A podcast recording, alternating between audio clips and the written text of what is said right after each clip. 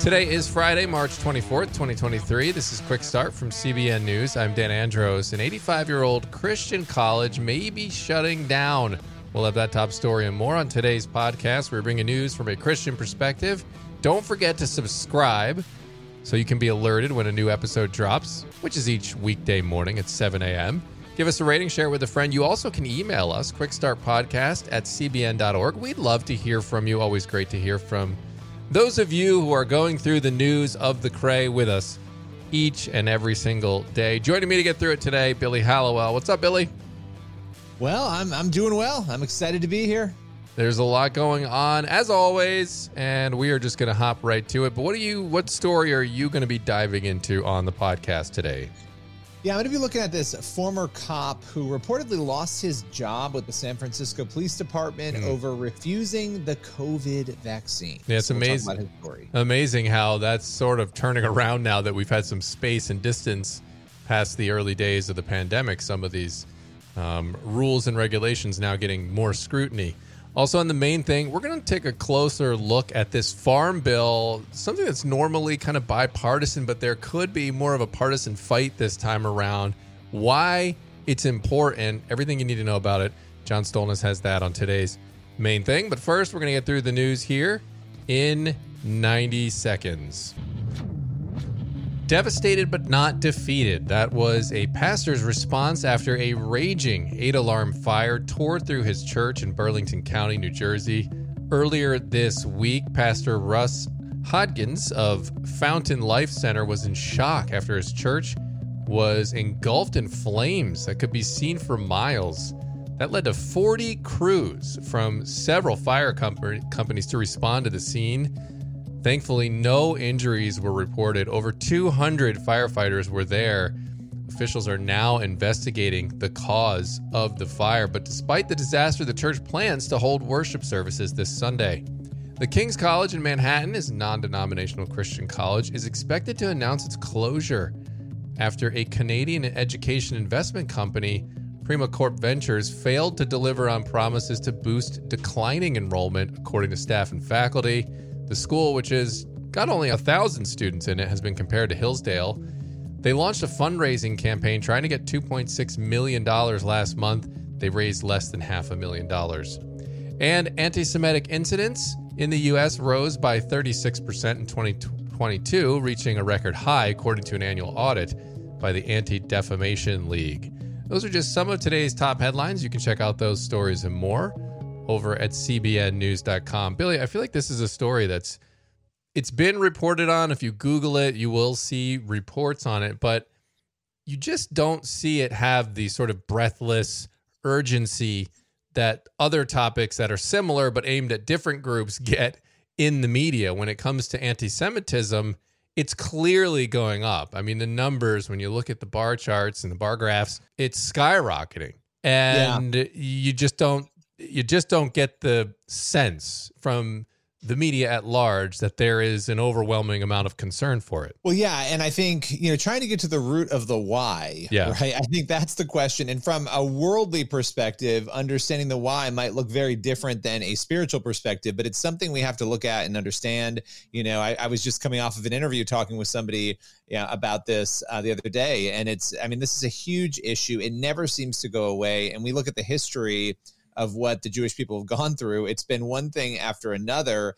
And you would think, you know, technically, again, through a worldly lens, that if you were to look at the year 2023, that we'd be past this. This wouldn't yeah. be happening. But yet, here we are watching it unfold. Yeah, it's very bizarre, and it's it's hard to know exactly what to make of it in America because you see, I mean, these random attacks. I mean, I've seen several of these where you see the rabbis, the uh, Orthodox Jews that walk in the street, and it's very plain that they're Jewish and you'll see these just random uh, maybe they're not random but seemingly someone targeted at random and they just attack them those blindsided hits and knocking people out. It's just it's really disturbing stuff and of course we've had the major incidents like a shooting at synagogue things of that nature. So certainly something we need to be praying about here as christians in america Absolutely. And it's heartbreaking, right? No matter what group of people it Right. is, no matter who it is, nobody should should have to fear in that way. But I think you know, spiritually trying to understand, well, what in the world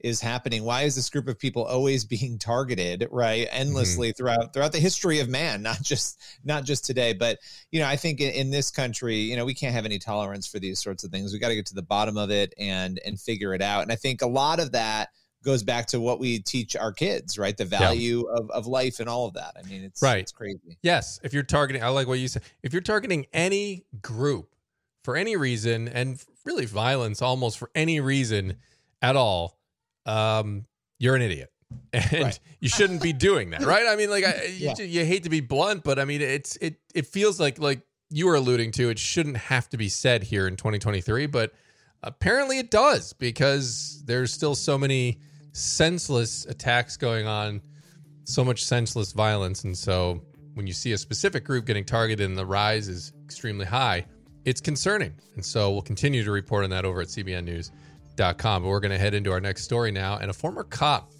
who reportedly lost his job with the San Francisco Police Department for refusing to get the COVID 19 vaccine.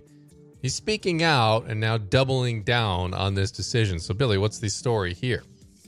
Yeah, you know, I had a chance to sit down with Joel Alworth, and he's a third generation cop. He served for 14 years on both the San Francisco and the Oakland police departments. And, you know, we talked about a lot of things his passion for the job, his reasons for declining the COVID vaccine. Um, he talked a lot about police work and how it's the most noble profession, one of them out there if it's done correctly. Uh, but really, he found himself in the crosshairs of this COVID 19 mandate debate and found himself needing to make a choice between keeping his job, staying where he was, um, and getting the vaccine, or not getting the vaccine and losing his job. And so, uh, you know, the the police department, of course, they're not going to comment on personnel matters, but from what we've seen in other stories and other outlets, they've essentially confirmed that he was separated from the department in 2022. Uh, but they've not obviously confirmed what he is claiming. But his claim is that he didn't get the shot and that he was and he was let go as a result of that. So, what happened to him when COVID first hit? Yeah, this is what I found so interesting about the story. And I think now that we've had some space to kind of look at what went on, he was working for the police academy at the time. So he was off of patrol. It was really a coveted job, you know, in the academy. COVID hits. And of course, they're not going to let you congregate in the academy. So they shut down the academy and they send him out.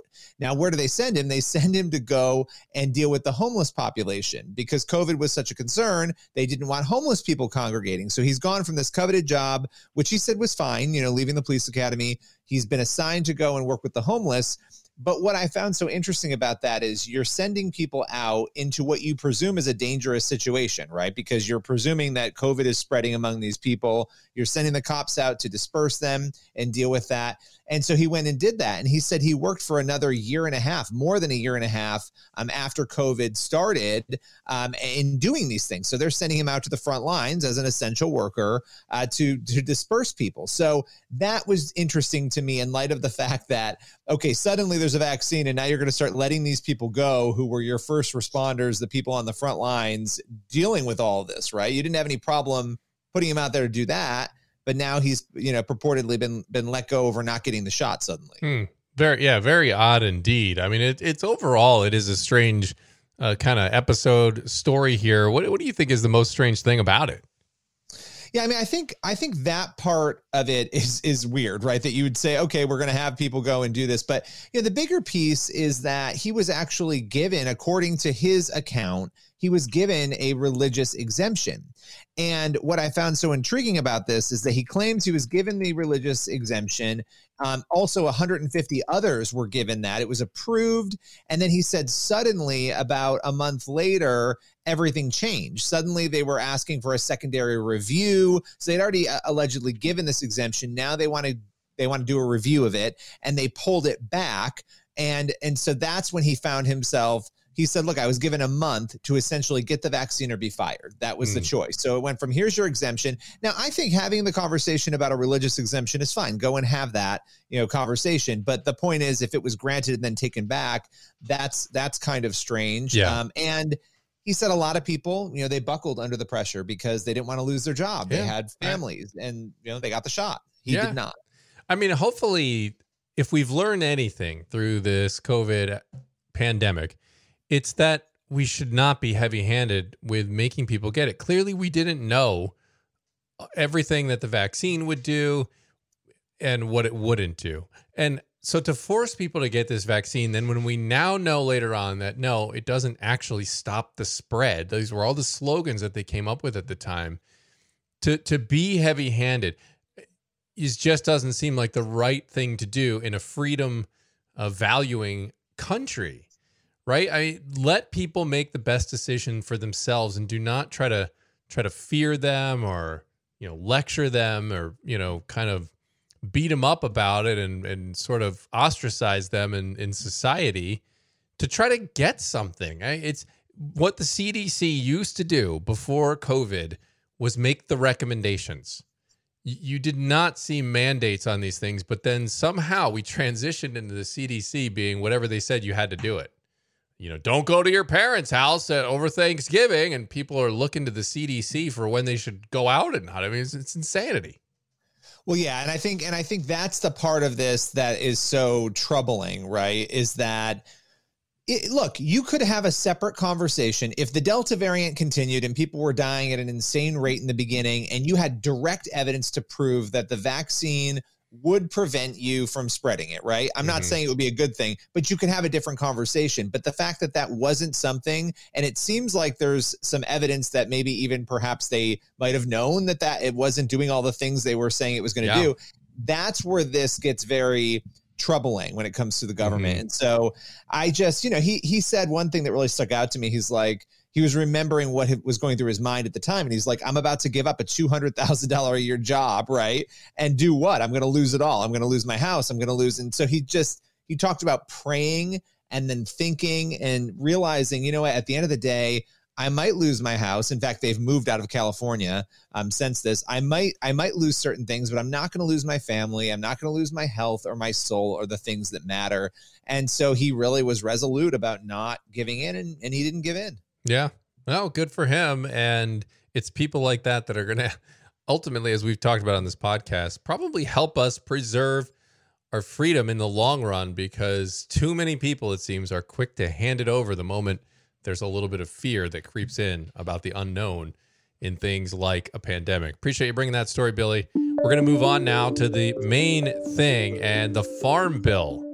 Uh, there's just a lot of talk about it this time around. Normally, it's one of those bills that sort of maybe there's a little bit of haggling, but it kind of gets bipartisan support. Well, this time around, Democrats are thinking they're going to be in for a fight. Why is that, and why does it matter? Well, CBN's John Stolnis caught up with the Hill correspondent Saul Elbein about his article laying out the five big fights coming over this 1.4 trillion, yes, trillion with a T, farm bill. And that's today's main thing. Well, so one of the things that the American people care most about is putting food on the table, feeding their kids, feeding themselves, feeding their, their loved ones. And obviously, it's been a big topic of conversation over the last year as food prices have gone up. But, you know, food prices have always been an important issue for the American people. But um, when when we talk about how the food gets to our tables, we don't really want to look at how the sausage is made for us to get the sausage. And so I thought one of the things that you wrote for, uh, the thing that you wrote about in, in The Hill this week, which I found really interesting, was the negotiations surrounding the Farm Bill. And it is such a wide ranging, multifaceted piece of legislation with so many people involved and so many different interest groups involved. Uh, it, it's hard to believe that something like this can ever actually get agreed upon and, and worked out. It's a $1.4 trillion bill the big question I think to start off with is how do the negotiations that are going to take that are going to be taking place over the next few weeks what's old and what's ultimately decided by Congress how is that all going to affect the average American listening right now? The biggest part of the package which is about three quarters to 80% of it is nutrition programs and most of that is for SNAP funding or as most people think of it food so just right off the jump, we're going to have a fight over how much money goes into food stamps. So a lot of Americans who currently struggle to put food on the table may see that get a little bit easier, a little bit harder. But beyond that, there are just so many farm programs that rely on the farm bill for funding. um, from huge entitlements to small ones. And one of the reasons why it's so hard to generalize is that the Farm Bill is sort of a catch-all. It's there's all sorts of agricultural programs that have permanent funding either in the budget or in other programs of their own. The Farm Bill has sort of become a catch all for everything else that doesn't entirely fit anywhere else. So let me give you one example of one very specific fight that's going to happen in the Farm Bill that I think is a somewhat more manageable thing that will let us kind of see the um, parameters that we're working with. Last year, the Democrats passed $20 billion in climate stimulus funding specifically aimed at agriculture. The idea being that agriculture is on track to become 30% of American emissions. It contributes a huge amount of warming to the atmosphere. And that's an issue because agriculture is also incredibly vulnerable to climate change. Now, this is the sort of thing that farmers, you know, if you would have talked to them out about it out on the fields like a few years ago, they'd have been grumbling, oh, I'm not sure this is really happening. That doesn't really happen anymore. People may differ as to what they think caused it or what should be done about it, but there is no doubt that American agriculture has been in a state of semi permanent crisis for at least the last few years. Even given that it's always been hard to be a farmer, it's a lot harder now. In addition to the rising cost of all sorts of inputs, from fertilizer to fuel to you know other crop necessities, there's also just way more flash drought, flash floods, weird weather. So this $20 billion, at least as originally intended, is supposed to go to cutting that carbon footprint and also making agriculture more resilient. Now, you may notice those two things are potentially at odds. Mm. You know, there are plenty of things that might help farming adapt to climate change, but not, you know, cut its contribution to it. And there's plenty of conservation me- methods that you might want to take that are perfectly good on their own on their own terms, but don't really have much of an effect on carbon emissions and therefore on climate. And then also there's plenty of things that are arguably conservation based, but that other people might say are a waste of money. And I think one of the classic examples here, you know, one of the really, really contentious ones is that about 10% of federal conservation money right now under, under one of the major programs goes specifically to manure management systems for, for big factory farms. Now, if you have a factory farm, you've got to manage your manure. And I think there's a pretty reasonable case to make to be made for why this is a valuable conservation funding, even as there's also a pretty reasonable case to be made for that this maybe isn't the best way for us to be orienting our broader food system if we're having to sort of control these giant lakes of, of, of animal feces. But none of those answers are really easy or inherently obvious. And when it comes to what's to be done with this specific $20 billion, all of those questions are going to be on the table. In addition to all of these questions about whether perhaps it should be used someplace else. $1.4 trillion is an awful lot of money. And looming over this entire thing is this looming showdown between Republicans and Democrats over how we're going to fund the federal government and whether the deficit can or can't increase. So that's hanging over the Farm Bill, too. And to come up with that $1.4 trillion, there are a lot of people in the House, specifically the Freedom Caucus, who are going to push to find ways to cut that number down. So one thing they may do is they may look to things like this $20 billion, which to be fair, doesn't do you very much good under the, you know, against a $1.4 trillion bill, but it's the sort of thing people are looking at. Right. And they may say, look, crop insurance programs aren't really meeting the needs of all of these farmers who are dealing with unprecedented weather. Maybe we should raid the climate kitty a little bit. Maybe that money should go someplace else. Hmm. Obviously, a lot of other groups, ranging from groups that you might think of as environmentalists, groups that you emphatically might not, but who feel like they have a decent claim on the money, are going to argue that it should be focused exactly where it was intended to be. And then they are going to argue about really where it was intended to be. So the way that I like to think about the Farm Bill is that it's sort of like a giant Thanksgiving dinner with a huge family with a long history that doesn't really like each other very much. Nonetheless, they have to work together to get along. Yeah. And at the end of the day, as much as they might not like each other, they all want the farm bill to pass, and they may like the people outside the house even less. So, you know, as, as one of the uh, lobbyists working on this told me, everyone here remembers everything that everyone else did to them, but at the same time, we're all united in the desire to get this thing passed. So, one reason why the farm bill is such a weird thing to try and pull any sort of coherent narrative line out of is that the Farm Bill is extraordinarily large, it's extraordinarily diverse. Everybody who comes into it has their own set of very specific issues that pretty much only they care about. And they're all in a big room together trying to hammer it into something that will pass. And what you get then out of that is a giant, shambling, messy mass mm. that doesn't easily lend itself to uh, describing in an interview.